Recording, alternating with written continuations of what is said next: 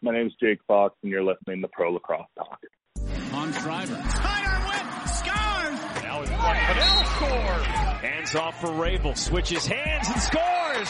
Kylie Ohlmiller showing off those shifty skills. Right off the bat, there's Lyle Thompson. Welcome to Pro Lacrosse Talk, the voice of Pro Lacrosse. I'm Hutton, he's Adam. Together we're bringing you interviews with your favorite players and coaches as well as news from all four professional lacrosse leagues. We're here with Jake Fox, forward with the New York Riptide and member of the Iroquois national team. Jake, welcome to the show. Hey, thanks for having me. So, Jake, uh, you grew up in Ottawa, Ontario. Uh, you're a member of the Métis tribe.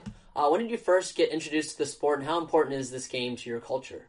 Uh, well, obviously, it's very important to my culture. Uh, I started playing lacrosse when I was seven years old, playing box lacrosse.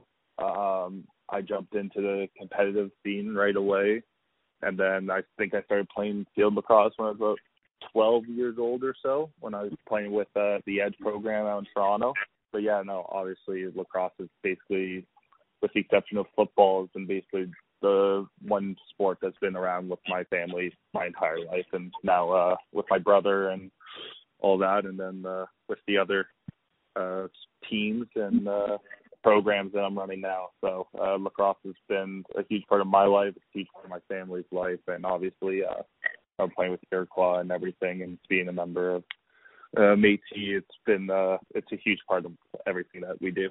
That's great. You followed uh, that up too. You know, going to college at Johns Hopkins, you know, one of the premier uh, U.S. colleges for lacrosse, and you played for Coach Pietramala. What led to your decision to play for the Blue Jays?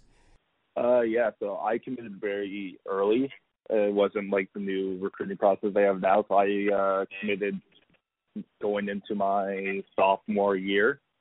Mm-hmm. Um, you know, it was I was originally a 2014, and I was as uh, don't tell my teachers this, but I was skipping school in the afternoon to make phone calls to college coaches because um, I figured that would be like the best time to kind of get my name out there after tournaments and stuff like that.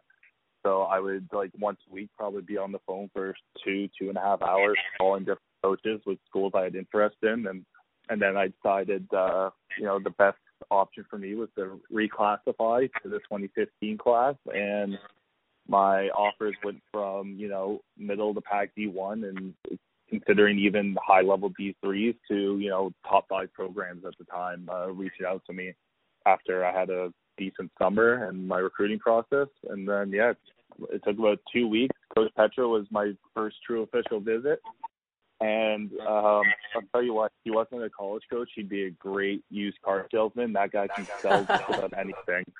Um, he really sold me on the school, um, how important the academics are. Um, we don't have another sport really overshadowing the lacrosse program there, being that's the only Division One sport on campus, um, which was a big thing for me. And then it was a super small campus too. Um, you know, I went on visits to other schools where coaches had to take you in like a car, in their own personal car to get you around campus and show you that, and that wasn't quite um, the college life I was looking for. Um, so yeah, obviously the lacrosse is great, and the history there too. Academics are top ten U.S. consistently, and then the small campus was huge for me too. Um, so that was the three main factors that went into me picking uh, Hopkins.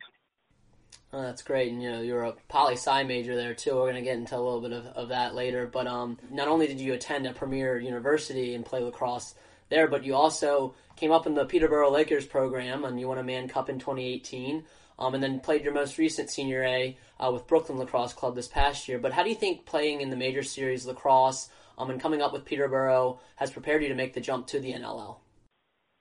Uh, I think it was huge. Um, I was going into Peterborough, coming from an organization, uh, Gloucester and Ottawa, where you know it's changed drastically now. But you know, I didn't learn how to play a two-man game or do a pick and roll until I was, you know, almost at the junior age.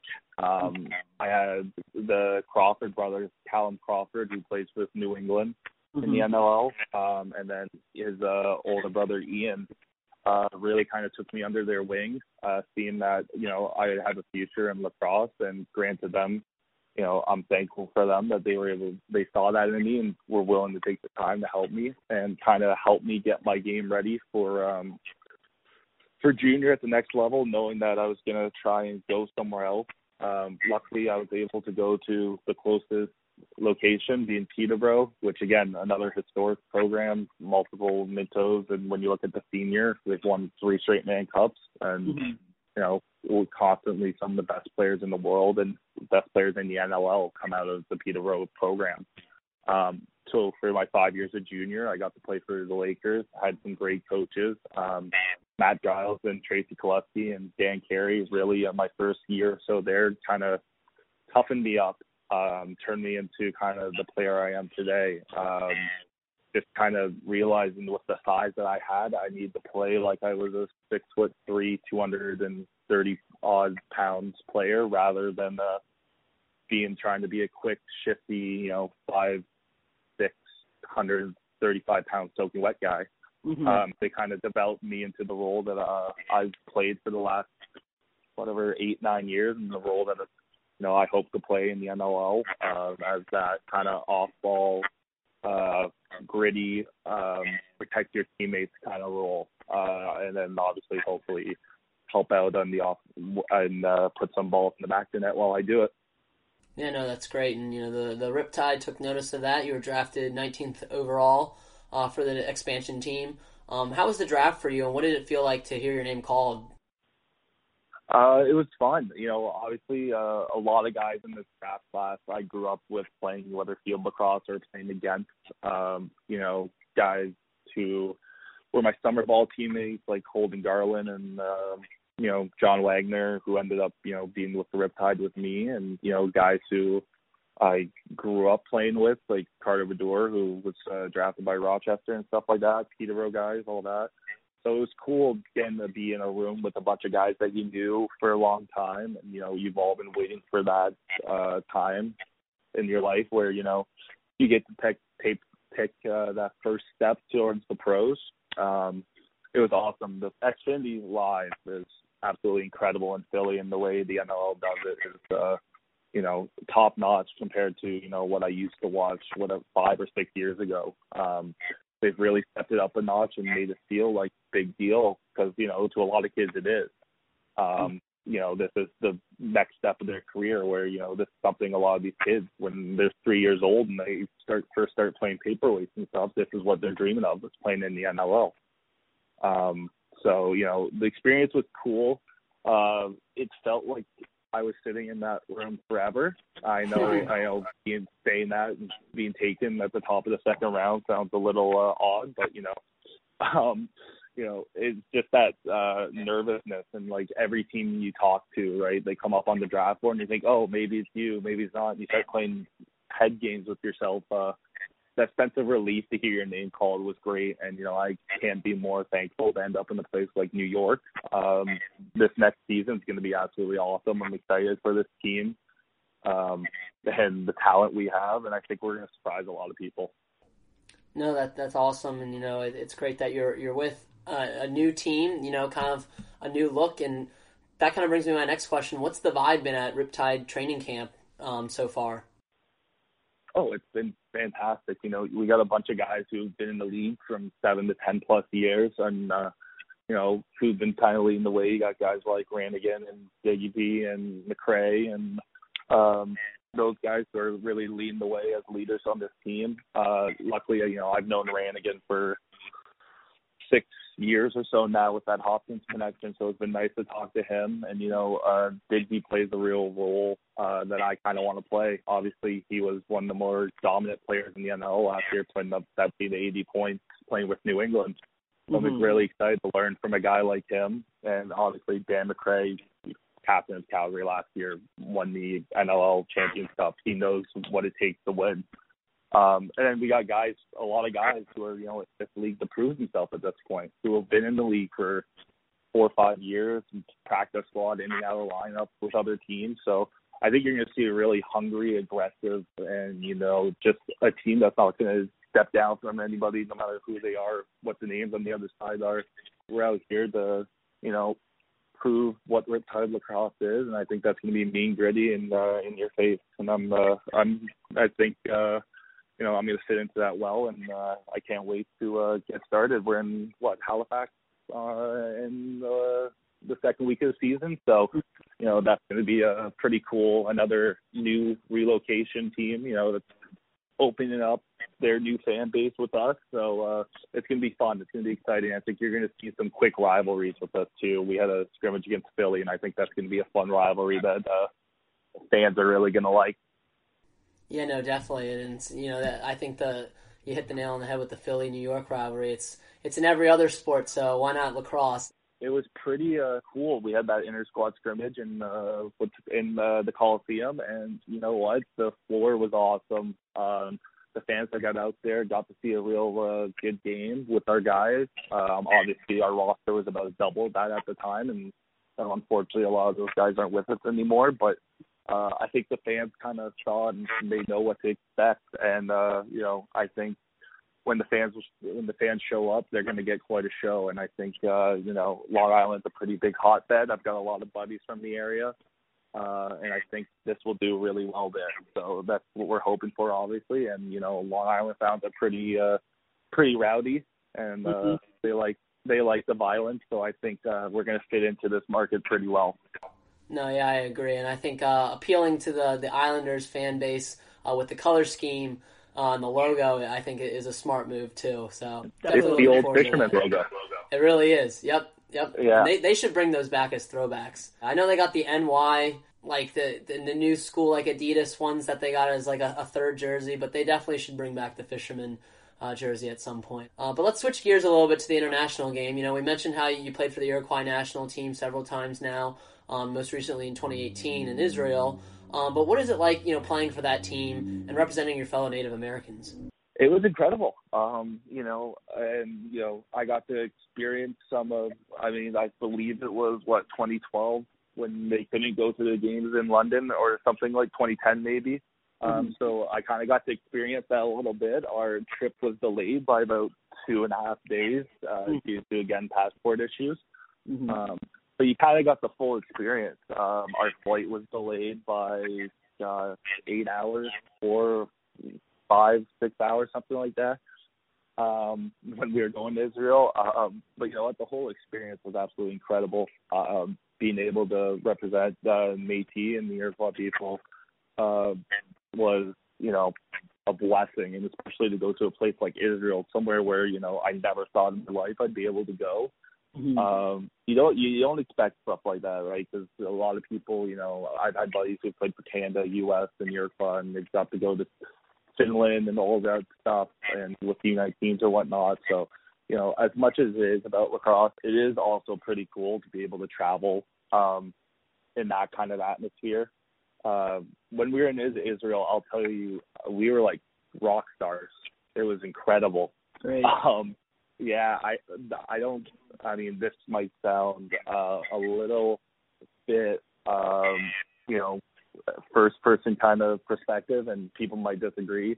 Uh, I think we had the most fans out of any other team there. Um, wow. We had all, a bunch of the other host host teams cheering for us, uh, and a bunch of the other teams cheering for us uh, when we were playing Canada and the U.S. Uh, so it was pretty cool. Uh, one of the best parts about it, obviously, was the opening ceremonies, being there and then playing in front of, well, I forget exactly how many, but a lot of fans in the opening with every, you know, nation there and a whole bunch of fans filled up in the Netanya Soccer Stadium, you know, pregame fireworks and stuff. That was pretty cool. Um, I remember going out there for my first shift ever at D-Pole. Um, and I looked at their attacking it, and I immediately ran to Ryan Brown. uh, just like I, I played a couple of years with you in college. I know yeah. you the best. I'm gonna stay with you, and I'm gonna keep my stick on your wrist so you can't shoot. Yeah, Obviously, yeah. Didn't work too great. Deny the ball. led the tournament scoring.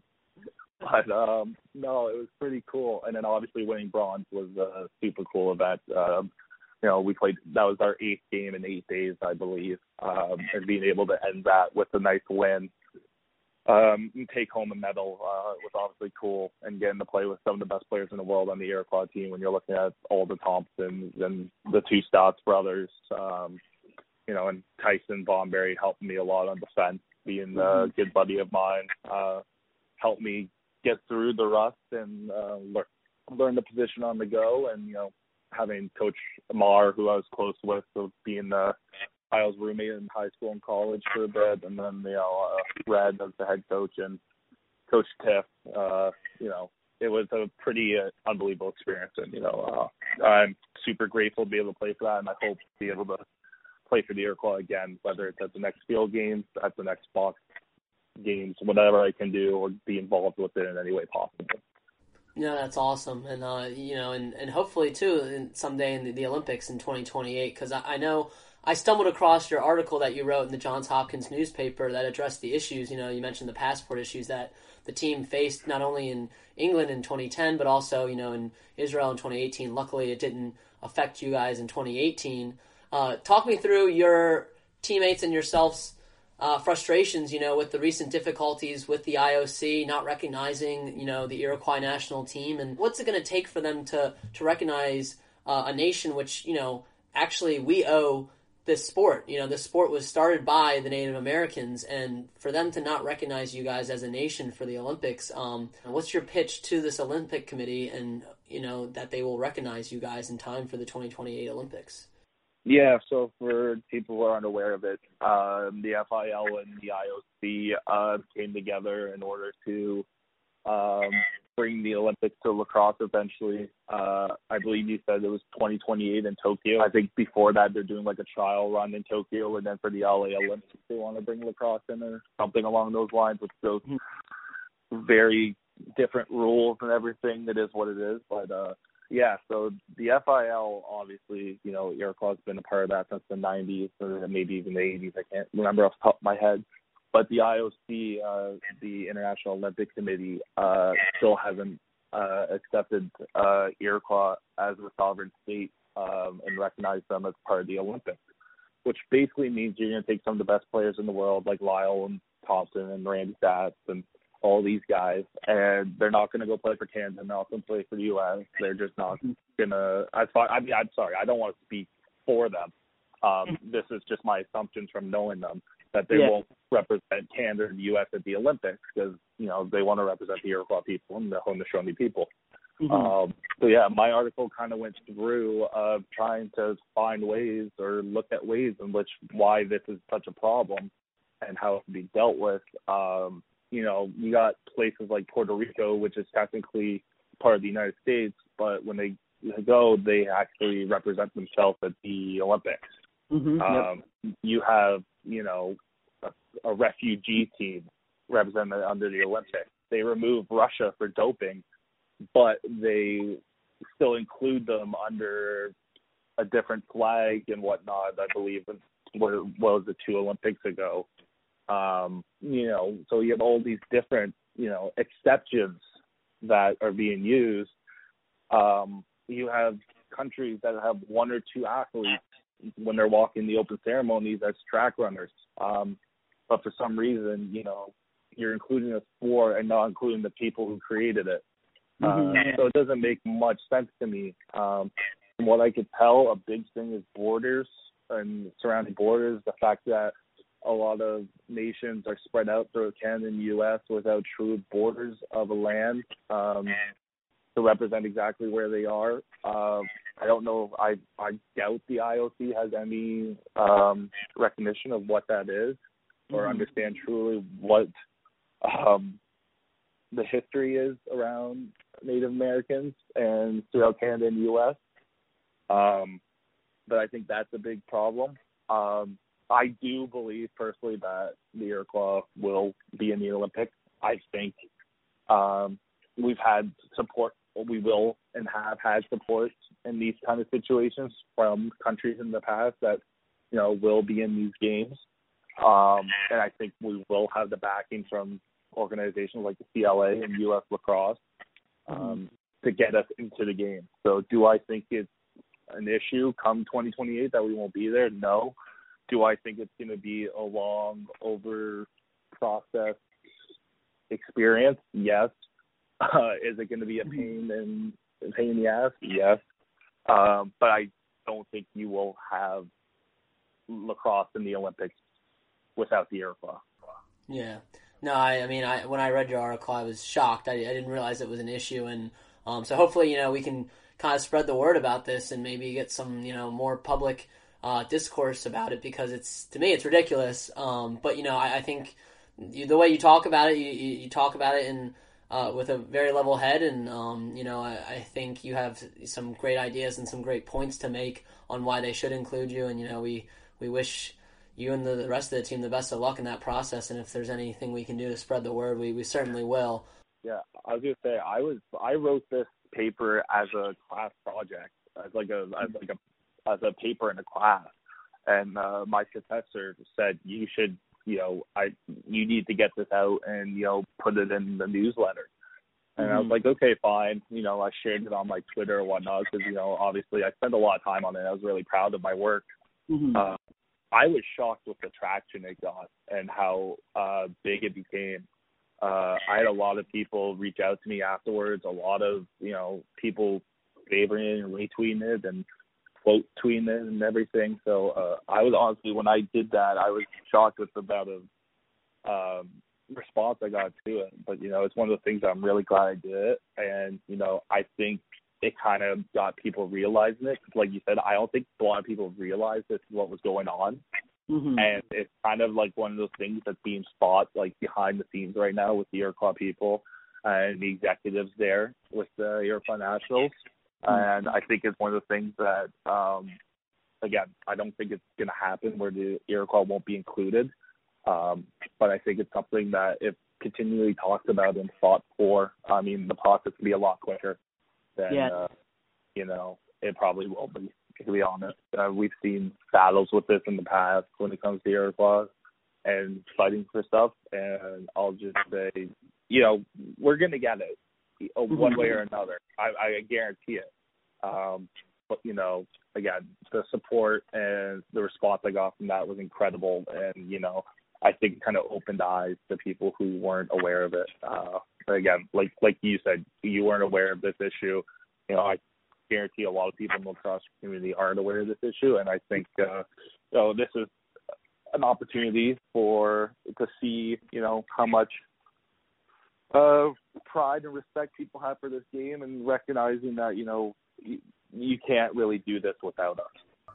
Yep, no, absolutely, I agree 100%. But uh, that kind of wraps up our main questions. Uh, we appreciate you know you, you talking through pretty much your whole career. But let's get into some fun stuff. Um, we're going to take a quick break here for a word from our sponsors, and then we'll go into our five and five segment.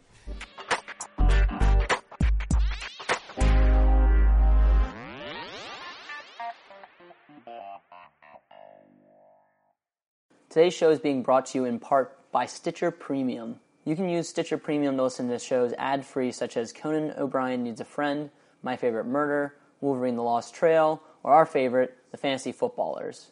For only $4.99 a month or $34.99 a year, you get access to Stitcher Originals, bonus episodes, and comedy albums. Better yet, if you go over to stitcher.com slash premium and use the promo code lacrosse today, you can get one month free. So head on over to Stitcher, sign up, and get your free trial today. All right, so welcome back. Uh, let's start off with our lacrosse related questions. And the first one I'll start off with is who is someone in the lacrosse community, whether a teammate, opponent, coach, or family member that you admire? lacrosse related, John Grant Jr. Uh, I got to play with June his last year with Peterborough. I remember one of the first passes he threw to me. We were in warm up, and he threw me an around the world pass off the backboards and right into my stick. Oh my god! Um, and I I didn't even move my stick, and I caught it. I was kind of shocked. Like I've seen him do it on TV, and you know he's been doing it for you know, 30 years now. I don't know. He's in mid 40s now, and he's still dominating whatever yeah. league he plays in. Seeing June, seeing what he put his body through, especially at the end of his career, and how he is and still playing now today, uh, and just pushing through all that just for his love of the game, and now the amount he's giving back. You know, now he's at Air Force. He's coaching high school forever. You know, he's a he's the real life Reggie Dunlop of the Denver Outlaws being player coach. Mm-hmm. Um, yeah, I would say Junes is someone you know I really respect, and uh, especially for everything he's done for the game. And you know, uh, I mean, how can you not respect someone who had you know bright bleach blonde hair back in the day when he playing yeah. It's the greatest look of all time. The nice goatee, also. he had his signature goatee. Now he's got like the full beard, but uh, you know, there's so many legends of the game that we talk about. You know, we throw around the Gait brothers, um, you know, the Powell brothers, um, but he's the one that's been dominating the most for the longest, and both leagues too, because we talk about too the box game and the field game are very different, and you know he's he's you know I know he just retired recently from the NLL a few years ago, but you know he was still playing not too long ago, and then to still dominate in the the field, it's it's pretty amazing. Yeah, and I'll say getting to play with him was like a dream come true. Uh, I remember I got an assist on one of his goals, and it was like the greatest thing of my life. Um, I thought it was felt so cool. Uh, but again, like it changes over time. Right now, as June, if you ask ten year old me, it was John Tavares because I wanted to be exactly like him. I wanted to be a lacrosse player by night and by weekend, and I wanted to be a teacher by day. Yeah. So you know, it changes over time. But yeah, I think you know as you get older and you see the body of work that juniors put in, it's hard to not have him as he's probably the best lacrosse player to ever play in my mind. I mean, Gary, Johnny are all great. Uh, but I think honestly, in my mind, Junior's the best to ever do it. Box, field, you name it. John Grant Jr. should be at the top of your list. No, yeah, I, I agree, hundred percent. Um, but following that, we'll go into our second question, which is, what are some pregame superstitions or routines you have? I I think I just literally put my gear on the same way every time. You know, kidney pads, left arm guard, right arm guard, right bicep, left bicep. Uh, I don't wear shoulder pads out for the first warm up. Um, I'll put them on after the second warm up. Uh, I kind of developed standing behind the net um, for like pre-game, like post-game, like sorry, pre-game, like huddle when we're all around the net. I stand behind the goalie. Uh, a couple double kicks in the corner. Uh, I did that a lot in junior, and I'm still kind of doing that. Uh, you know, as I come out on the floor, I make sure I hit both sides of the boards twice before I run out. Um, I'm not superstitious at all, as you can tell. um, I kind You're of, just a little you know, kind of- it, it's these things that make you feel comfortable over time that I've kind of developed. And you know, now that I say it out loud, I realize I have a lot more than you think you do. But it's just stuff that you know comes naturally to you at a certain point. I'm sure if you watch certain players, though, that stuff eventually comes up all the time, and you realize that little stuff that players do every game. Uh, you know, I used to do a handshake with Kyle Killen before every uh, junior game. Um, you know, there's stuff that comes and stuff that goes, but you know, I think what I said kind of, you know, the main thing: standing behind the net, the boards, putting on my gear the same way. Yeah, no, I mean muscle memory is important. You know, you you you got to treat each game, you know, the same in order to like get into that rhythm. So it's you know we we call them superstitions and routines, but sometimes it's you know it's just it's it's necessary. You know, it's not like we we don't we we always find some fun ones from people, but it's more you know it's kind of like to kind of tell you know our young listeners too, like you know you should develop your own kind of routines to kind of get you ready for game day. I used to always get made fun of for stuff like that too. Like, don't do what makes you comfortable. If it looks weird, it looks weird. No one cares. You know, if it helps you score, it helps you score. If it helps you shut a guy down, just do it. Don't listen to what other people say. You know, I I fought coaches on my superstitions before. You know, and you know, it's just it's the way it is. And you know, I don't I don't say fight with your coach, but you know, if it makes you comfortable, you know, do whatever you can to make sure you're in the right mindset for your game. Um, obviously at Hopkins, you know, I was mostly a man of specialist, but that didn't change the way I prepared for games. I prepared it just as if I was, you know, a four year starter all American. You know, it was the same way for me. I went to practice the same way. So it's just one of those things that once you develop it and you feel right, stick with it and, you know, you might have to fight some people on it and you might have to you know, keep battling to keep it, but uh, do it if it helps you. Yeah, no, I like that. That's some some good advice. Um, and going off of that, do you have a, a top song on your game day playlist? See, I've been thinking about this one ever since I listened to Tiana's. Tiana's Mhm. my girlfriend who plays for WPLL. Mhm. Uh, she did this podcast what a month or so ago, a month and a half ago. Yeah, yeah, I think it was. Uh, I forget when it was. It was the end of the summer, though, for sure. Yeah, so she was talking about how she's a big rocker and all that. Like, I don't mind that. I'm not like, I'm kind of the guy who listens to whatever's in the locker room. I'm never in control of music. I'll tell you that. uh, but I'm a big country guy, so I'll I'll hit up some like old school country to get me going sometimes. okay. Uh, like dust on the like dust on the bottle, uh, stuff like that. it's really weird and it doesn't sound like it will get you going, but you know that's the kind of stuff. Again, it's just me being comfortable with who I am, and you know, you know, I can listen to ACDC or I can listen to, you know, Young Jeezy or whoever Kanye or whoever Drake, whoever people are listening to. But you know, normally, especially in college, a lot of the time it was you know some country music to kind of you know get me in the right zone and kind of get me ready to go.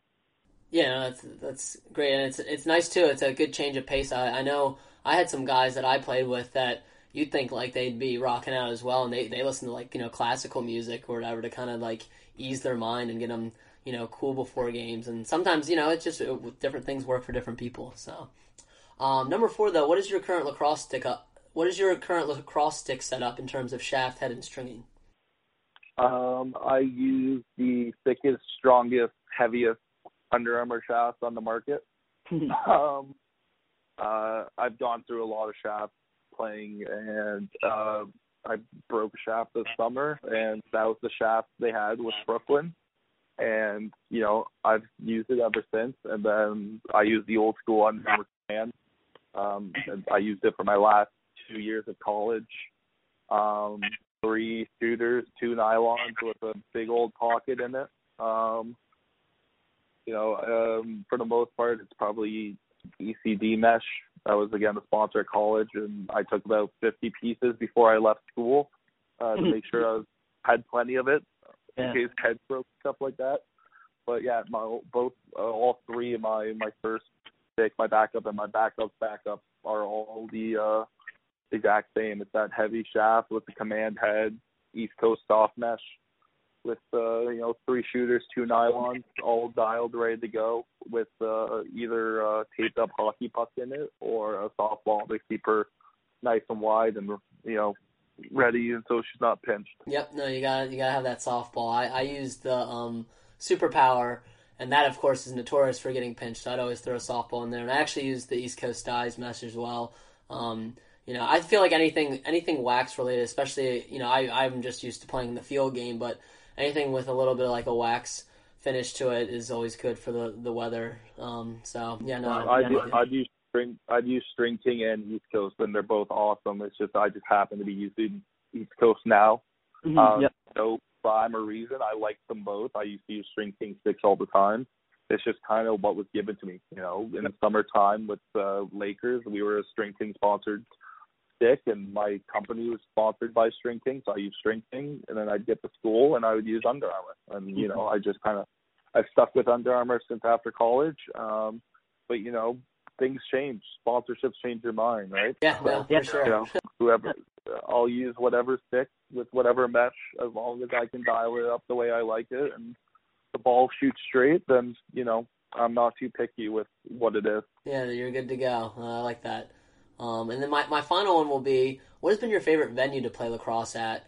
Um, I know we talked about you know going international. Um, you've obviously played in some pretty historic venues like Homewood Field. So what, what's been your favorite venue to play at? You know, it doesn't have to be one either. Yeah, I think it depends on the circumstance. Um, I'll say playing at Homewood against Maryland and against Syracuse, um, those were pretty cool experiences, uh, just in terms of the fan atmosphere. Um, you know, when you sell out Homewood, you you can tell. Um, I remember against Loyola, I think it was my junior year when Tinney scored the winner in overtime there was a huge Loyola fan base there, right on the other side, right where we scored. And uh, you know, after we had scored the game winner, we all ran over to Joel, and Loyola was throwing happy and burgers at us on the field. It was pretty funny. Oh my gosh. um, so like stuff like that's pretty fun. Uh, you don't forget those. The packed houses at Homewood. Um, I'd say the Memorial Center in Peterborough for games there with the senior team. It's almost sold out every game. Uh, 3,500 plus fans. You know, um, in a small town that you know that's what they live and die for. Like that's their pro sports team. Um, That's a pretty surreal venue. Um, you know, I know I'm going to be able to play in a bunch of cool spots this year. I'm excited for some of the fan bases. The NLL are absolutely ridiculously rowdy and known for it. Um, I'm excited to play in Philly. Uh, I think that's going to be pretty fun. Hmm. Um, I've got to watch a couple games there last year, and their fans are some of the rowdiest I've ever seen. So that's uh, that's exciting. Uh, but yeah, I'd probably say personally, I've played on Homewood and Peterborough Memorial Center up there for you know most historic and uh, most fun I've had playing that venue. Awesome, that's great. But going off of that, we'll go into our off the field questions, and the first one I'll ask is harkening back to your Hopkins days. What was your favorite class to take at Johns Hopkins? Um, probably the marketing classes. I was, I always, I don't know, something drew me to it. Um, I had a couple, I had some great professors. Um, Professor Kendrick was awesome. Um, but yeah, I'd probably say any marketing classes. We had a sports marketing class. Probably that was my favorite. I'll go with. Um, you know, it just kind of gave you the ins and outs of it, of the whole sports marketing aspect of life, and you know, uh, growing into a pro career, especially in a sport like lacrosse, where you really have to advertise yourself, Mm-hmm. um, you know, to make money in the sport uh, personally. Uh, you see guys like Paul, uh, Paul Rabil, and Kyle Harrison, and you know, more recently, you know, I've got to meet guys like Connor Kelly, obviously, and Jake Picaro, who were out, who was out at tryouts. Who, uh, you know, they have to market themselves as uh, pro athletes, right? So, um, Yep. I'd say that class really helped me kind of see into the business aspect of it, uh, which I think will help.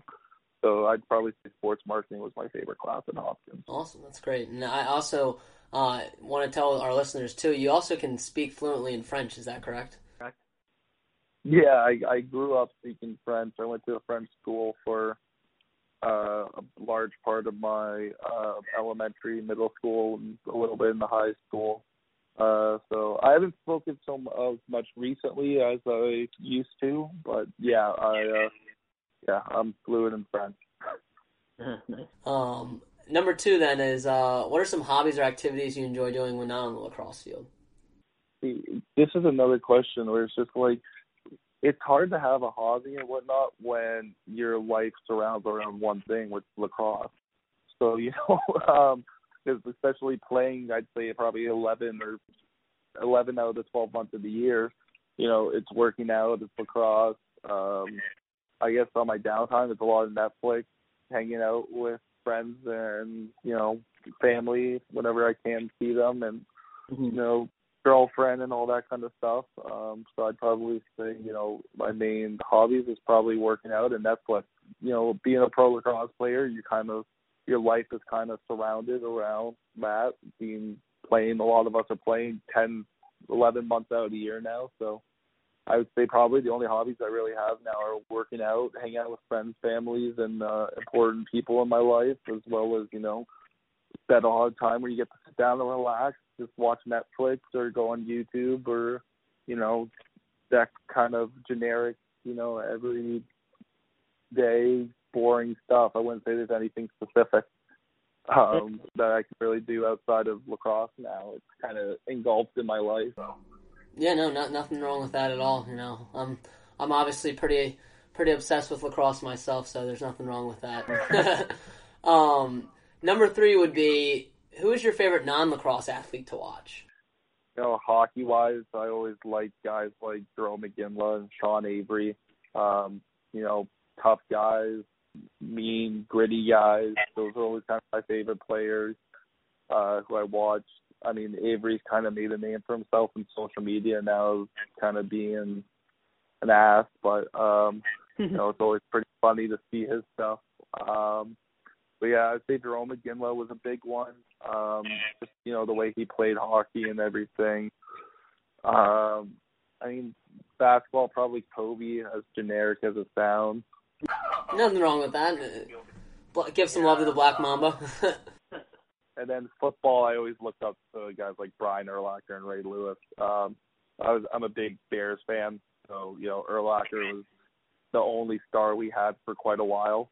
So I always liked him. Um, so yeah, I'd probably say those three guys, or four guys, or five guys are kind of the main ones. yeah, no, some good choices. You- Rex Grossman wasn't your favorite bear? no, if I was gonna pick a bear, it'd be Jay Cutler out of him. I, I'm thinking we might sign Cutler soon again if Mitch keeps playing the way he does. Yeah, uh, I know. It's it's a shame to watch some of these great Bear defenses have such struggling quarterbacks. And I actually thought you know Trubisky might put it together, but obviously he doesn't look like he's the answer this year. Um, I think uh, Big Cat from Barstool had the best like take of all time. It's so true this weekend proved that if Mitch Trubisky or any Bears quarterback just has an average game, the Bears defense can make like make it so they win. If he just plays average, I think the Bears, you know, have you know a much better record. But you know, yeah, the no. curse we haven't had a good quarterback since McMahon in '85. So it is what it is. We'll live and die by it. I'll forget the fact that you know Mahomes and all those other quarterbacks went after we picked Mitch. It, it is what it is. It's what you live with being a Bears fan. Yeah, no, it's it is what it is, like you said. Um, but going off of that, uh, we'll ask, uh, what is your favorite meal, and do you prefer to dine out, take out, or cook at home? I I would say we probably when I say we, uh, me, me and Tiana probably eat out quite a bit. We've been trying to eat in more. Um, I am the cook, no matter what she says. I am the cook in the relationship, so I know I uh I know I do a lot of that, so I enjoy that actually. Um I'm a big steak guy, so if you know we're staying in, I like to make you know steak with some veggies and mashed potatoes and whatnot with corn and all that. Um, if we're eating out, I'm a big pizza guy. Um, I hope Jay Dyer's not listening to this. He's my trainer and he's been bugging me about my diet. Um, but yeah, no, like when we eat out, it's not you know it's a lot of pizza, it's a lot of bread, it's a lot of dough, a lot of stuff that I don't need to be eating right now. But uh, yeah, I'd say probably those are my two big things. No, that's great. Um, I'm going to call an audible for our last one, and I'm going to ask uh, since you mentioned Jay Dyer, what does your workout routine look like uh, these days? I know he puts you guys through the ringer. You know, he he coaches a lot of these professional lacrosse players, but you know, what is he having you doing in the gym that's preparing you for the season? Yeah, so uh my cardio has always been a big thing with me. Uh you know, you know, I I don't mind doing cardio. I just don't like running in a straight line or running on a uh on a machine that makes me run in the same spot. Um so, you know, obviously after I was done college and I was still living in Baltimore, I reached out to Jay to see if I could train with him uh post college. Um obviously there's a lot of guys who work with him a lot and have had great pro careers and that's what I'm, uh, I'm obviously aspiring to have here. Um, right away, Jay's like, yeah, let's set it up. Um, so, I mean, I'm in season now to a certain degree, um, but you know, it's you know very like two, three exercise sets, um, kind of high volume of uh, exercises. Uh, I'm not, you know, squatting 300 pounds or bench pressing, you know, 250 or whatever you know weight you want to throw out there. Um, I I don't know if I can bench 250. It's just the first number that came to my head, so I'm not trying to you know make myself seem like a big shot. I promise I'm not that. Hmm. but yeah, it's a lot more. um I'd say just specific to lacrosse. I work out with you know Kyle and my college teammate who's with the Philly hmm. Wings now. We work out together in Baltimore right now. Um, Tiana's with us too. Um, so you know, it's really just a lot of specific to lacrosse, very uh, low impact exercises. I would say. There's normally you know two or three exercises, three or four sets.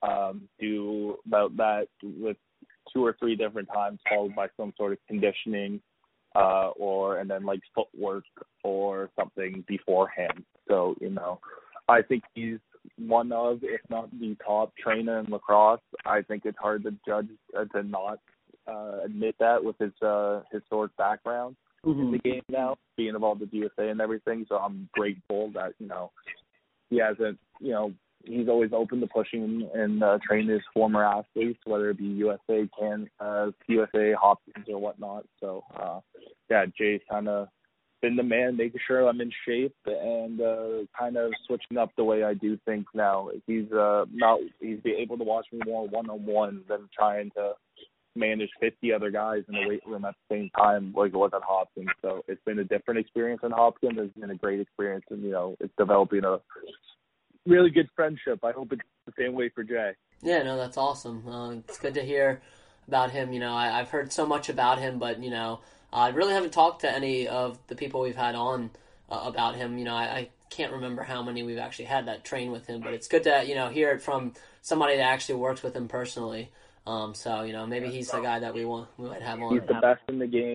He's the best there. You know, um, and you know he uh, there's a reason he's in the position that he's in, so well respected in this uh, game. And you know, he goes very under the radar. He's not a big uh, spotlight guy. I don't think he mm-hmm. likes it as much. Uh, I know he doesn't like it for a fact. So the fact that I'm talking about him this much, he probably doesn't. If he ever listens to this, he probably will um, punish me for it in the future. But uh, no, I respect Jay a lot and uh, everything he does for me and uh, has done for guys in the past. And I guarantee if you see a top end lacrosse player um, Jay Dyer has something or to do with him or uh, has done something with him to help his game. Um, that's the kind of impact he has on the sport, whether it be men's or women. Yeah, no, that's that's great. Um, but yeah, that wraps up our, our five and five segment. Um, but we're gonna end on a final question that we ask all our uh, sorry, we're gonna end on a final question that we ask all our guests. Um, and that's what is some advice that you have for a young player looking to one day play lacrosse professionally? Um, I would say just no matter what your role is on your team or in the game, embrace it. Accept. Don't always accept it. Keep fighting, whether or not. Um, like for example, in college, I was a man-up specialist for the most part and a scout player. Um, I kept battling to try and get in that attack or that midfield role. Mm-hmm. Unfortunately, it didn't work out for me. But you know, I realized how important my role as you know a scout player was. Um, I developed a really good relationship with Coach Petro. Uh, I learned how to analyze uh, other offenses, how to, you know, each week I was given a player. So one week it'd be Pat Spencer, the next week I'd have to be um, Dox Aitken, the next week I'd be Zed Williams or whatnot when he's at Virginia and stuff like that. And uh, you have to really analyze a player, what they do, uh, some of their tendencies. And, you know, I think it honestly helped me so much as a player uh, and a person, and you know, eventually into that coaching role where you know, um, I have to, you know, watch film and I have to analyze it. And you know, uh, you might not always be the go-to guy, and you have to realize that what you do is important. And you know, again, I went from a guy who did, barely played at Hopkins to now, you know, I'm on a professional roster playing in the NLL and living out my dream. Um, so I would say, you know, no matter what your situation is, no matter what position you're put in, take full advantage of what you're given. Work as hard as you can. You know, ask questions, learn from the people around you, and don't stop and don't you know stop caring about it just because you're not in the position that you want to be. I've seen plenty of guys fall off the wayside because they don't play on Saturday, and you can't accept that personally. Um, and it sucks because they've been great talent. Um, but you have to understand that eventually your time will come. You just have to keep working, keep grinding, and you know, no matter what it is, learn from it, work as hard as you can at it, and you know, if it is if it's meant to be, it's meant to be. If it's not, then you're going to have no regrets when you come out of whatever level it is when you're done playing this great game, and you can eventually give back to it. No, that's some great advice. I think a lot of young listeners need to listen to that, you know, and and and know that, um, like you said, finding your role and embracing it doesn't always mean to accepting where you're at. You know, you can still work hard to continually improve while also embracing the role that you have at the moment. So, you know, I think that's some really great advice, Jake. We appreciate that. Um, just to wrap up, Jake, where can people find you on social media? Yeah, Instagram and Twitter both the same. It's at JDFLAX18. Um, yeah, those are the two main ones. Uh, you can, if you want to find me on Facebook or Snapchat, good luck. I like that. um, but Jake, this has been great. Uh, again, thank you for joining. Best of luck to you, the Riptide this season, and you know we'll definitely be in touch in the future. Awesome. Thanks for having me.